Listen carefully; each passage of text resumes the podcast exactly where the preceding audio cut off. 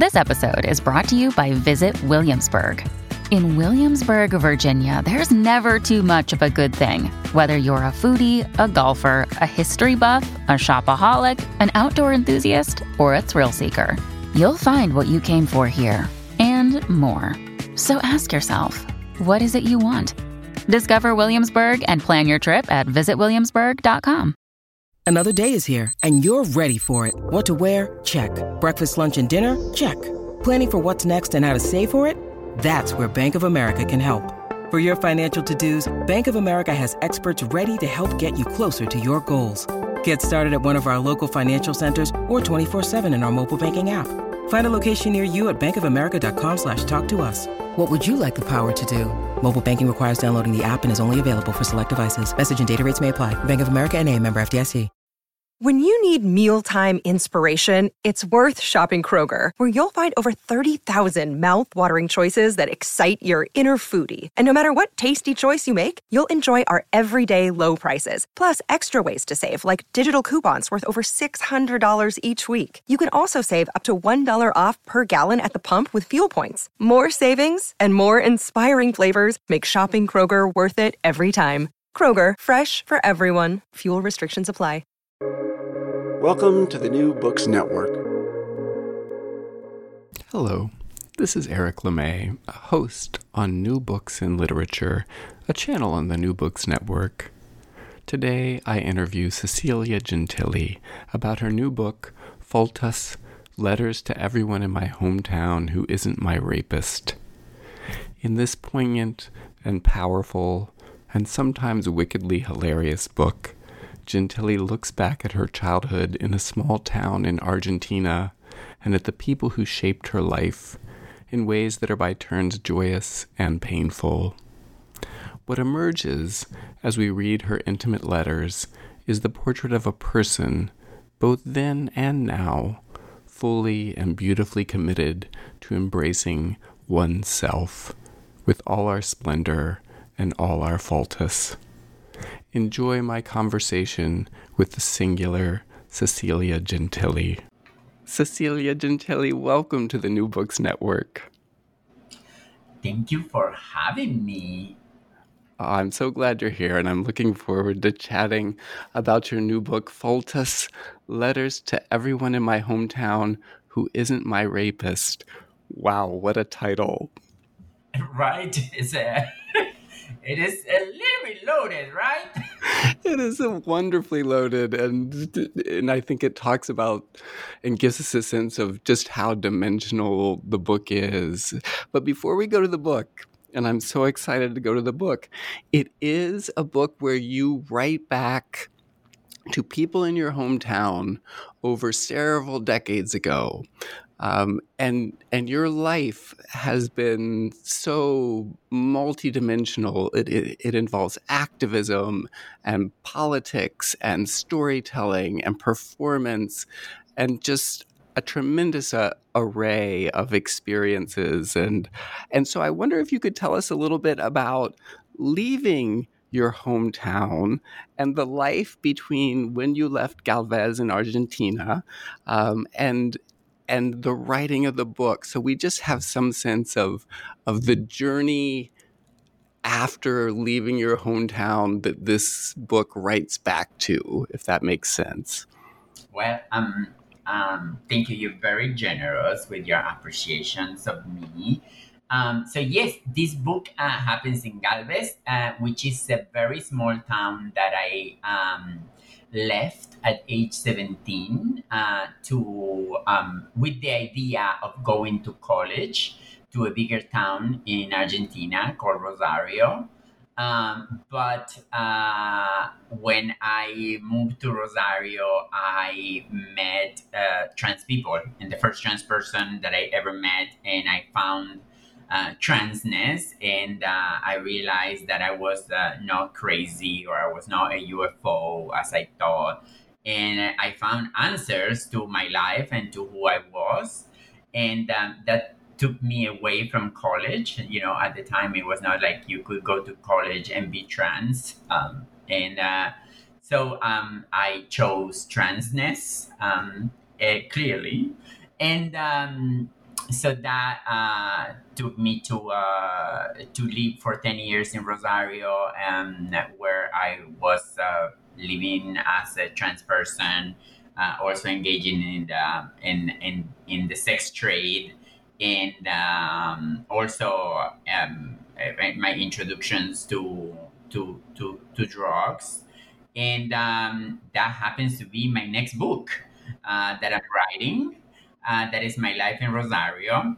And then after Rosario in 2000, I came to the United States. And uh, for the first 10 years in the United States, uh, I um, kind of uh, uh I came with other other other expectations of the United States uh, about what was going to be waiting for me here. It, it was not uh, it was not clear what I what what I was expecting from the United States, but whatever I was expecting from the United States, I didn't get.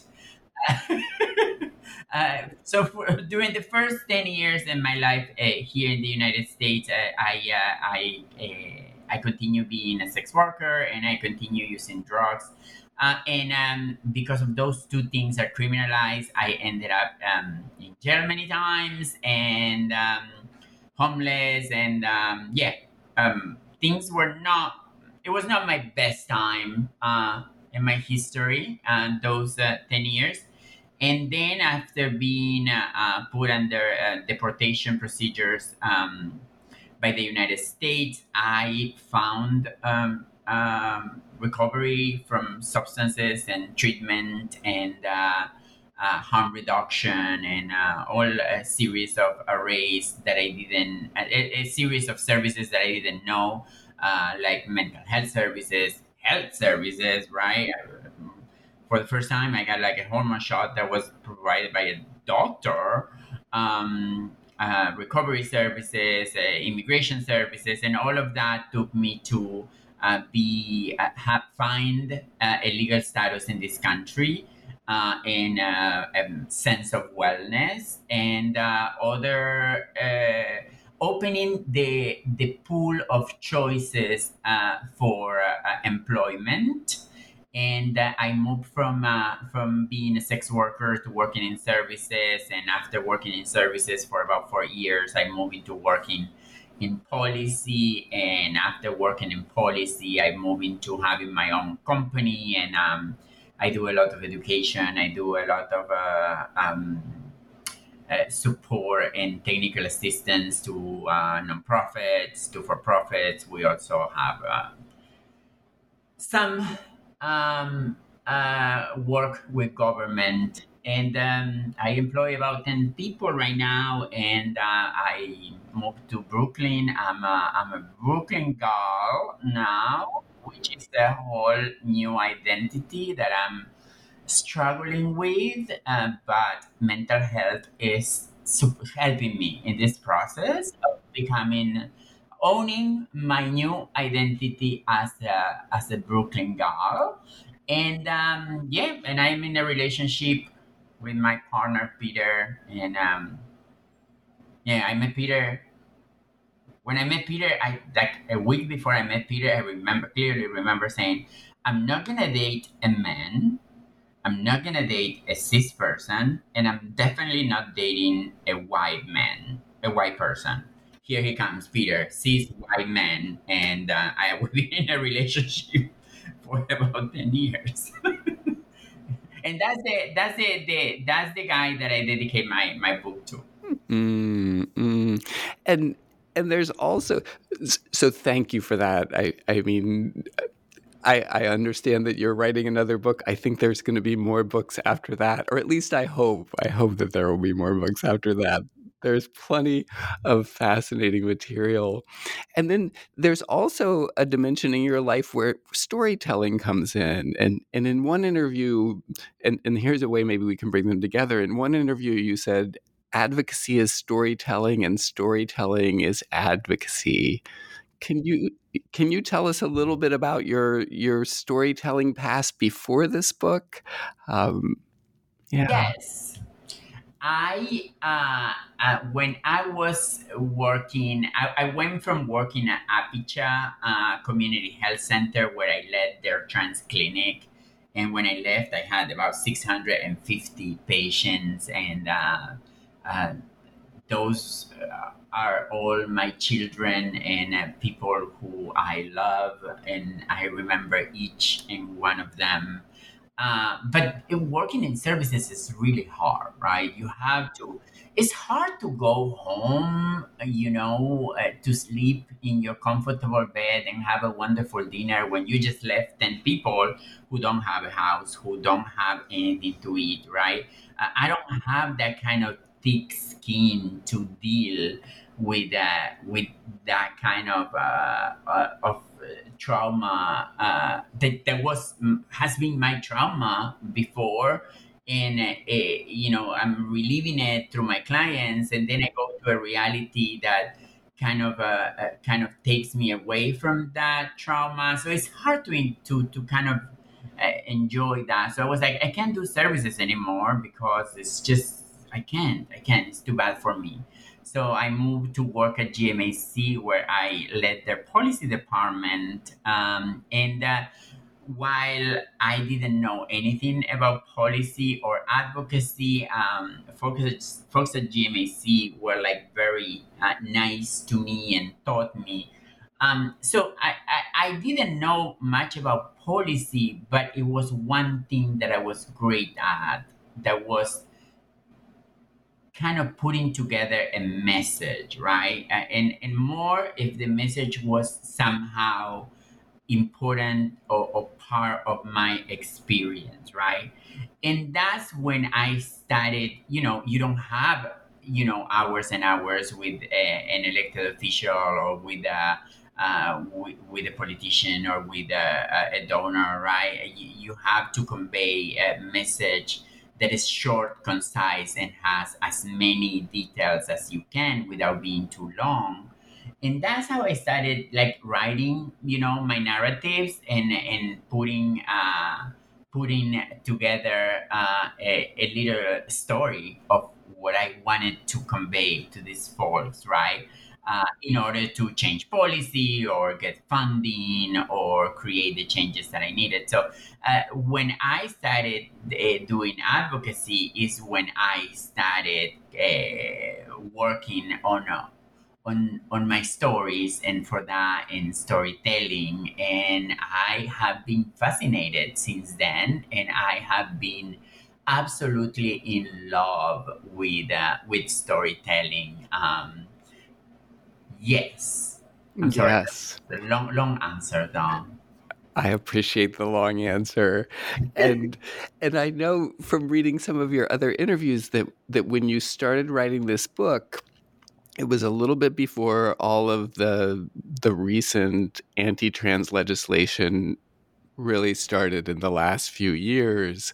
Um, but you you have talked about how the work that you're doing here is a kind of advocacy for trans youth and i wonder if as a way of taking us to the book you could talk a little bit about about the the work you see it doing um, from your your political and activist side um, before we get into the the larger vision of your childhood that that it speaks to. Yeah. I uh, I, I truly believe that you know when I was writing the book, I very clearly knew that uh, uh, audiences uh, would be stuck on specific uh, parts of my narrative, like you know, uh, sexual assault and. and in an, in an, in an infant is something that you know it's, it's hard to you know to it's, it's hard to talk you know in, in terms of narrative. So I, I knew that a lot of people would be just stuck on the you know uh, but i i hope as i was writing that the book would translate into taking a look to an overall idea of the life of, of a young trans person, uh, which in my case, for example, was not even. Uh, I, I didn't even know that, that I was trans, right? But I was trans, and that I thought that I hoped as I was writing that people would understand how important it is to support a queer child or a trans child and how important it is to offer uh, support and offer um, a, a, sensitive environment to a queer child uh, in in order to in order to avoid all the terribleness that life can bring to uh, to to us as uh, as queer uh, trans people, right? So I thought like I thought I hope this book help uh, parents and, and, and adults who are around queer or trans children to understand that uh, all of this, the terribleness that I experienced can be avoided just with love, right? Just with support, just with uh, with caring uh, for these children, and um, and I still hope that, though. Yeah. One of the the things that was so powerful for me about the book is that you were able to take us into what the the inner experience you know to say it fancier more what the psychology was of being 6 or 11 or 13 just what what pain feels like and what joy feels like and what support feels like and what abandonment and loneliness feels like. Um, and so there was just this this sense of the full dimensionality of the child you were. But not only that but but being in the mind of the child you were like how the logic works of acceptance and and of you know abuse and and how those are so inextricable. Um, and for me that was part of it. And so so one of the things i was thinking was looking so forward to asking you was as you write this so many decades later how close do you feel to that young cecilia back in galvez um, as you were writing it? Because you you render her so fully on the page. Oh you know, I can't, I cannot escape her. I cannot escape her. And, and, and it's not that I want to escape her. Uh, but even if I, if, if I would want to escape uh, her, I can't because, you know, I, I, all those experiences translate very clearly to who I am today, right? And um, uh, I, I am uh, learning about reconsidering a lot of uh, the ways that I have been feeling about my experiences, right? Uh, because as a child, you know, you are not prepared to deal with many of those things, right? And you should not be prepared, and that's not uh, what the, the, the, the, brain of a child uh, should be or is at any point able to dissect, right? Like like sexual abuse, like like like murder, murder, like um, you know, uh, stealing, like uh, you know, children are not I, I don't have the capacity to to to to to dissect uh, some of those realities that I went through and and and and because I experienced all those things as a child, I have created a lot of expectations and assumptions and and, and behaviors, right?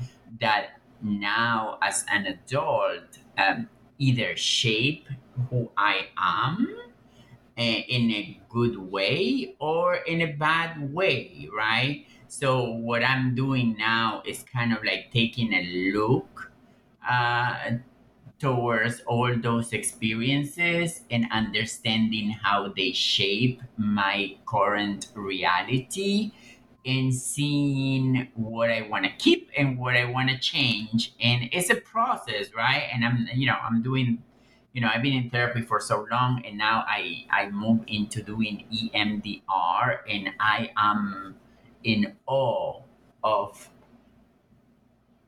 the incredible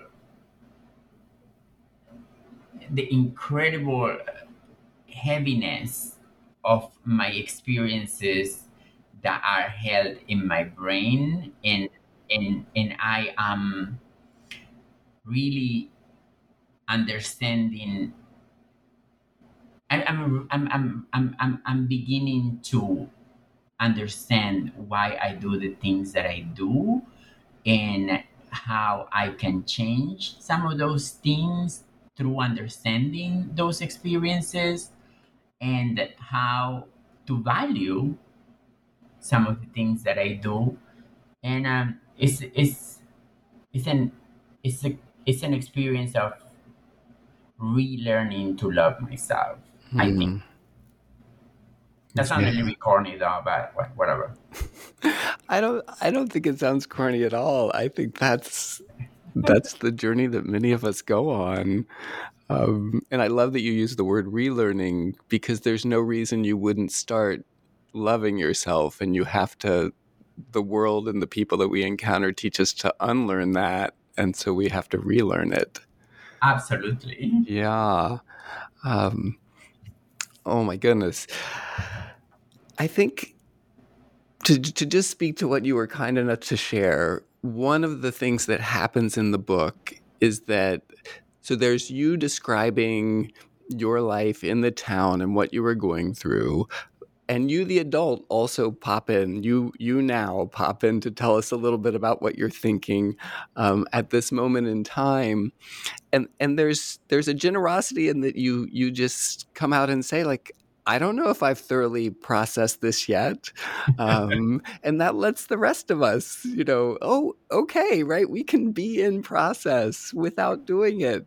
And, and there's an interesting choice you make. So the book, it's this, this wonderful series of letters to all these people who were significant and sometimes even peripheral, but still significant in a way. But the last letter, ends to somebody who just just seems like a horrible person, uh, Della Marchesis, right? Yeah. And I, I, was curious about why you chose to end there because the second to the last letter is to your mother, um, and and that's you know I read that and wept and laughed, uh, and then the final one was, and, and it, it, was very much a, I'm not sure what I think about you, but I'm curious about that choice to to end with her, and maybe you could tell us a little bit about who she was, um, as well as why you chose to end the book with the letter to her. Um, I it, it was not planned. Uh, the letter was not gonna be there. Um, it was gonna be a letter to my brother uh, at, at the end. Um, and while when I started writing uh, the last letter, I realized that I didn't have much to say to my brother, that I really didn't want to say a lot of things to my brother. And I realized that my brother is still alive and my brother would be willing to have a conversation. So it's not me it was not need to write this letter to him when i could just call him or let's just meet him right? Say like hey you know about all these things that happened right? Explain to me why you left the house when i was born right? He can tell me he can give i don't have to make a theory about it right? He can he can tell me. Uh, so and I was like, I don't, I don't, I don't want to do this, and it felt like the letter felt horrible, and uh, and it felt forced, and it felt like, yeah, it, it, it, it felt like it was not conducive to any anything. And um, uh, while I was talking to my editor, my editor was like, I feel like you should write a letter to everyone in your hometown. And then she says, and I also feel like I I would like to know how you really feel about Delia. And I was like, let's put all my feelings to the whole town into her. Because why not? Right? that why not? That's you know what you get. That's you know what that's what you get in life. You know, you get a letter from me. You know, sometimes you get karma, and sometimes karma is a letter from me.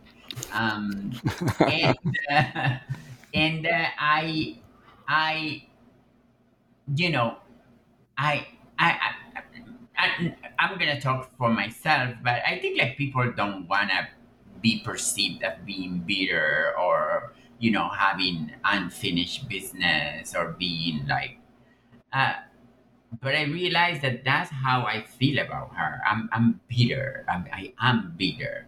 It was a, a review of a book that called it like a like a, like a bitter book. And at the beginning when i read the, the word bitter i was like oh this is a bad review about the book. And i'm and then i realized no this is the perfect review of the book. The book is bitter. I am bitter about about, about what people how people treat treated me. And why not? Why shouldn't i be bitter with people who were so terrible towards me? So and that i started writing a letter to to to delia. And like part of me wanted to be inspirational and live like this and, and, and leave people thinking that I'm a good person who put everything behind and forgives and forget. And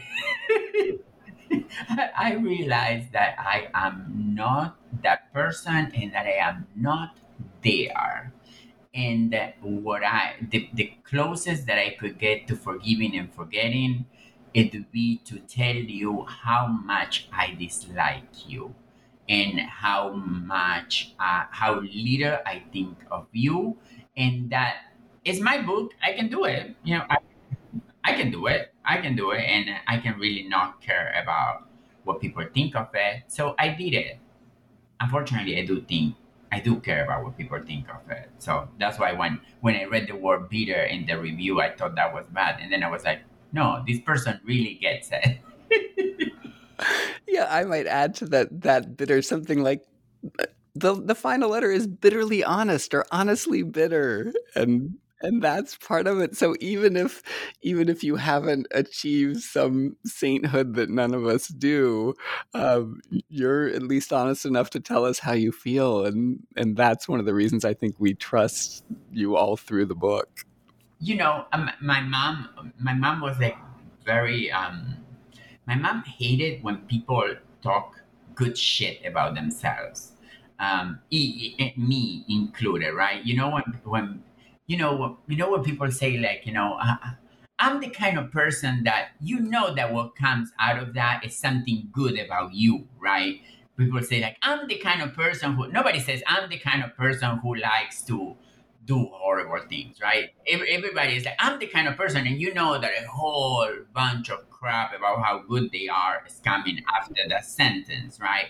So my mom, my mom hated that. My mom hated that, and I grew up to just like not do that, and I I have a hard time uh, saying good things about me or the things that I do.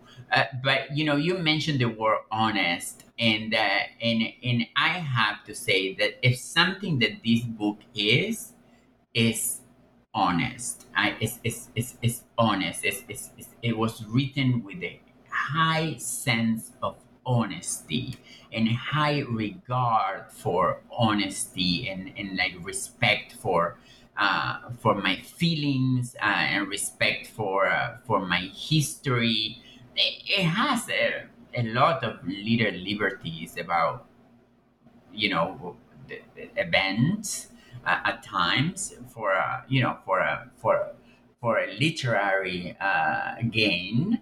Uh, but it's honest. It's, it's honest, and, and, and the feelings are honest, uh, and uh, and that's the kind of person I am. I am the kind of person who is honest. and that's the kind of person you know is not going to lie to you, even if you don't want to hear what they want to say. oh my God. I have every time somebody says, I'm the kind of person that, and I see my mother looking at them saying, like, you're just about to say a whole bunch of shit about yourself. There's, I think it's in your letter to your mother that you say something like, I'll say something brilliant or I'll say bullshit. And if it's bullshit, I'll bamboozle you into thinking it's brilliant. yeah.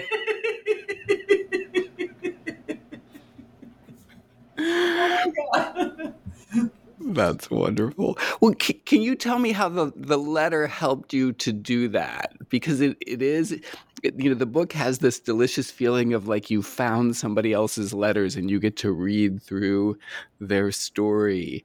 Why did you choose the letters as your form rather than, like, say, a memoir or something like that? Um, what, what was it about the letter that allowed you to do what you wanted to do? Yeah. Uh, storytelling, uh, my experience of storytelling involves an audience, right? Every time I did storytelling before, yeah, you know, I did it. I did it with an elected official, right? So it is a person in front of me that I am addressing my narrative to, right? It is a person who I manipulate the narrative to gain what I need, right? Uh, it, it is it it is a person in front of me all the time. You know, I did storytelling in events and like you know theater venues. And it's a group of people, right? That, that I am that I am uh, talking to, right? Uh, in the book, uh, I was missing on an audience, right? You have no control of who your audience is going to be when you write a book, right? Anybody can read it, right? So I did not want to see uh, the the reader as the final audience I needed to have a very clear audience for the for this book. And, and it was not going to be the reader. The audience needed to be a person. So that's why these letters are for, they are the audience. Each of them are the final uh, point of interest of these letters. You get to enjoy it as a reader, but this book is not for you. It's, it's for them. It's for each of them. It's, it's, it's very personal. Does, does that make sense? That makes sense. That makes sense.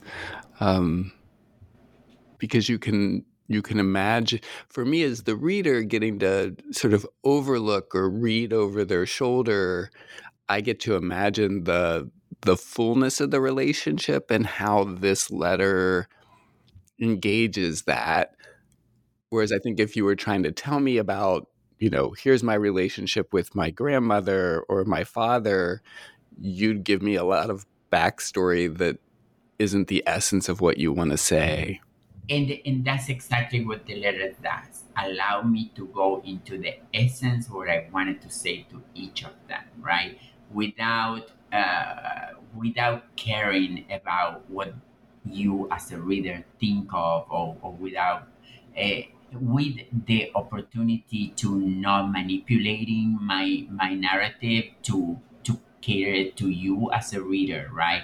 I didn't want to and this may not be a good thing to hear as a reader but it was not the, the, the, reader was not the final uh, pleasing person in in this in this process you are the kind of person who writes a book that ultimately isn't for the reader. I am.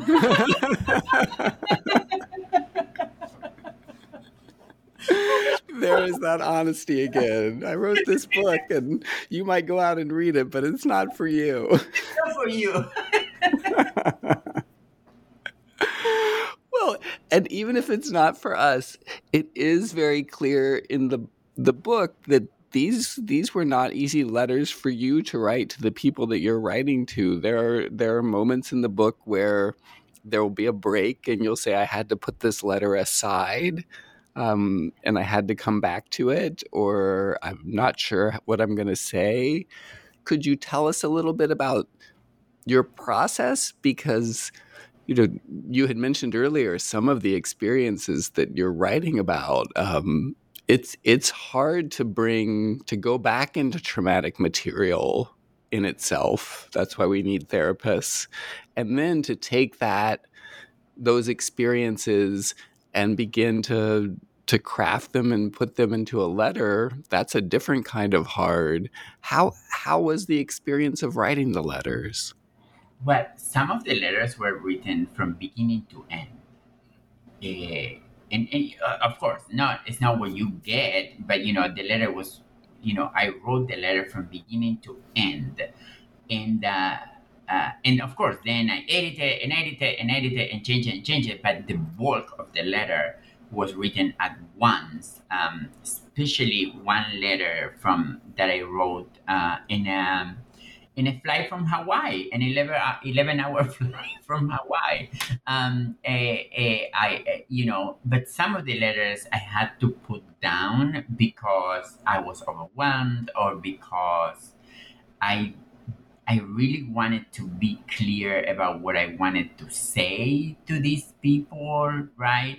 Um, it's also some some of these folks are alive, some of these folks are not. So, uh, uh, how how how would these letters change their lives, especially like the letter to Rosanna, the first person, right? Who you know, what gives me the right to come into your life and tell you that your father, who you adore, is a rapist, was a rapist, right? What, what gives me that right to barge into your life and, and mess it up with this information, right? And, and so it, it, it was a lot of process about about how how these letters could have an effect in in people besides myself, right? Because you know the, the purpose for me was you know to heal and to just you know I come from from treatment from drug treatment, and they said like you know you're sick as your secrets, right? And I was like I have to put all this this you know I can tell my therapist, but that's just not enough. I have to put these secrets way way out there because they're rotting inside me, right? So this book is thank you everybody for helping me by, by reading it. You are owning part of my trauma and my pain. And that makes life better for me. um, so uh, you know, I, a, lot of times uh, it took it, it took time to really kind of dissect what I, what I wanted to say to people, and and and, and sometimes uh, that came all at once, and sometimes it needed time. The letter for my mother was especially especially hard to write. Uh, I don't know, you know, I'm Argentinian. You know, uh, half of my family is Italian.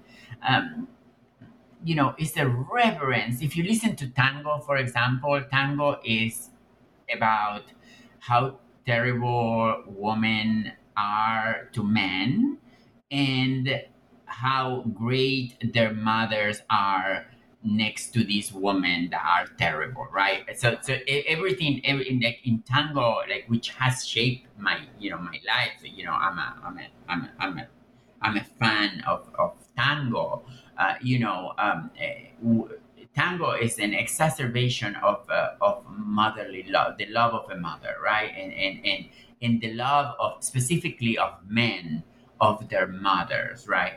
Uh, so I grew up with with that idea that you know you can never love your mother enough, right?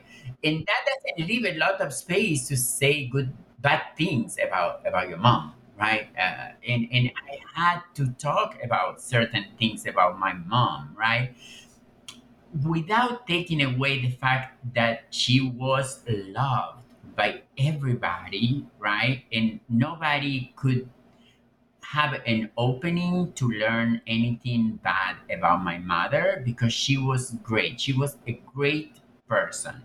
So when I when I came to understand that a great person can be a bad parent, it was very clear to me about how I was gonna shape that narrative, right? She was a great woman. She she she would be your best friend. She was my best friend. Was she a good mother? No. Hmm. I, in, in, my understanding of motherhood, she was not. so, and that doesn't take away that she was wonderful, and she, she was loving, and she was fun, and she was like each of us uh, the result of a history of trauma, and uh, and, and so it's it was hard for me to to write a letter to her, and also knowing that she can say anything about it, right? She can tell me about this. Excuse me, you're wrong, right? She she, she doesn't have a, the, the the capacity to to do that. So everything that I wrote, I I also thought, is this something that my mom could own, Mm-hmm. right? And I believe she could. I believe she could say to me, "Yeah, you're right. I all these things that you say, I you know, I, I was not good as a mother, and you still here. Shut up."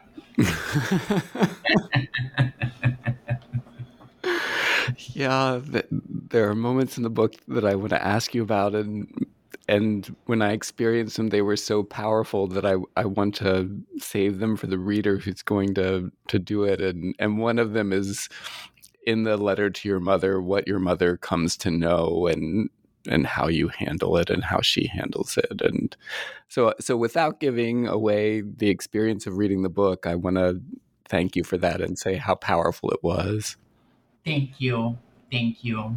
yeah About about my mother is another. It's my favorite part of the book. Is about my mother and it's in Inez's letter, and it it's just a very simple image that I that comes tied to my mom. Is that when my mom um let the seat of her bicycle land on her hip um, while she is taking all this load of terrible uh, words from my grandmother uh, and how she ri- rides away from it. Um, that's my favorite part of the book, and um, and it's it's not it has not been anybody's favorite part. It's just my no, nobody told me oh that part when you talk about your mother riding away from your grandmother. Nobody has told me that but that's my favorite part of the book. So what one of the things you said in, a, in another interview is um, that for you the pain and joy of being they're inextricable from one another um, and, and we've talked a little bit about some of the painful and difficult things and then you've given us this joyous moment that that you love about your mother. Um, i just wonder if you could talk about your grandmother a little bit because she's such a source of joy for for me as a reader. And i also think to loop back to one of our, the places in our earlier conversation you talked about what a difference it can make to just have people in a queer or trans child's life who understand and who are supportive. And she she was very much that. Um, so I, I don't want to end the interview without a chance to bring her into it. Yeah uh, my grandmother was just amazing. Uh, my grandmother um,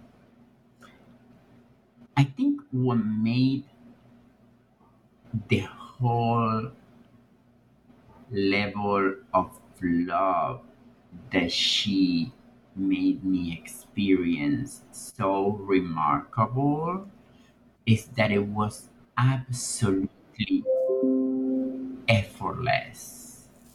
It was absolutely effortless. She, she, it was so authentic. It was, you know, sometimes we make, even if they're very simple little decisions about how we are going to react to to things in life, specifically to people, right?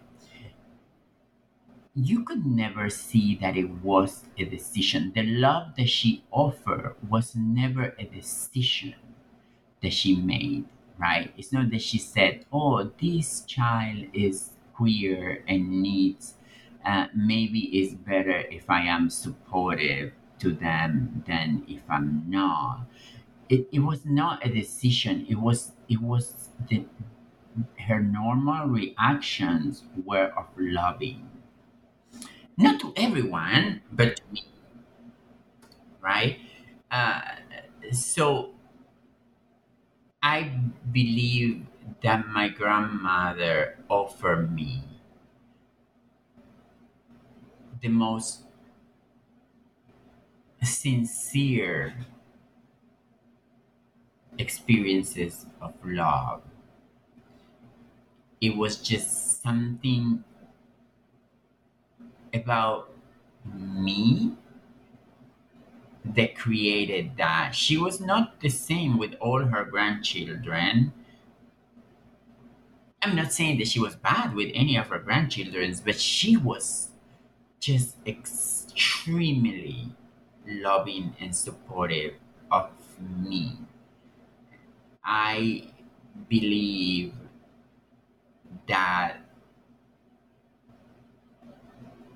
she knew that her favorite son, Pichon, was gay slash queer.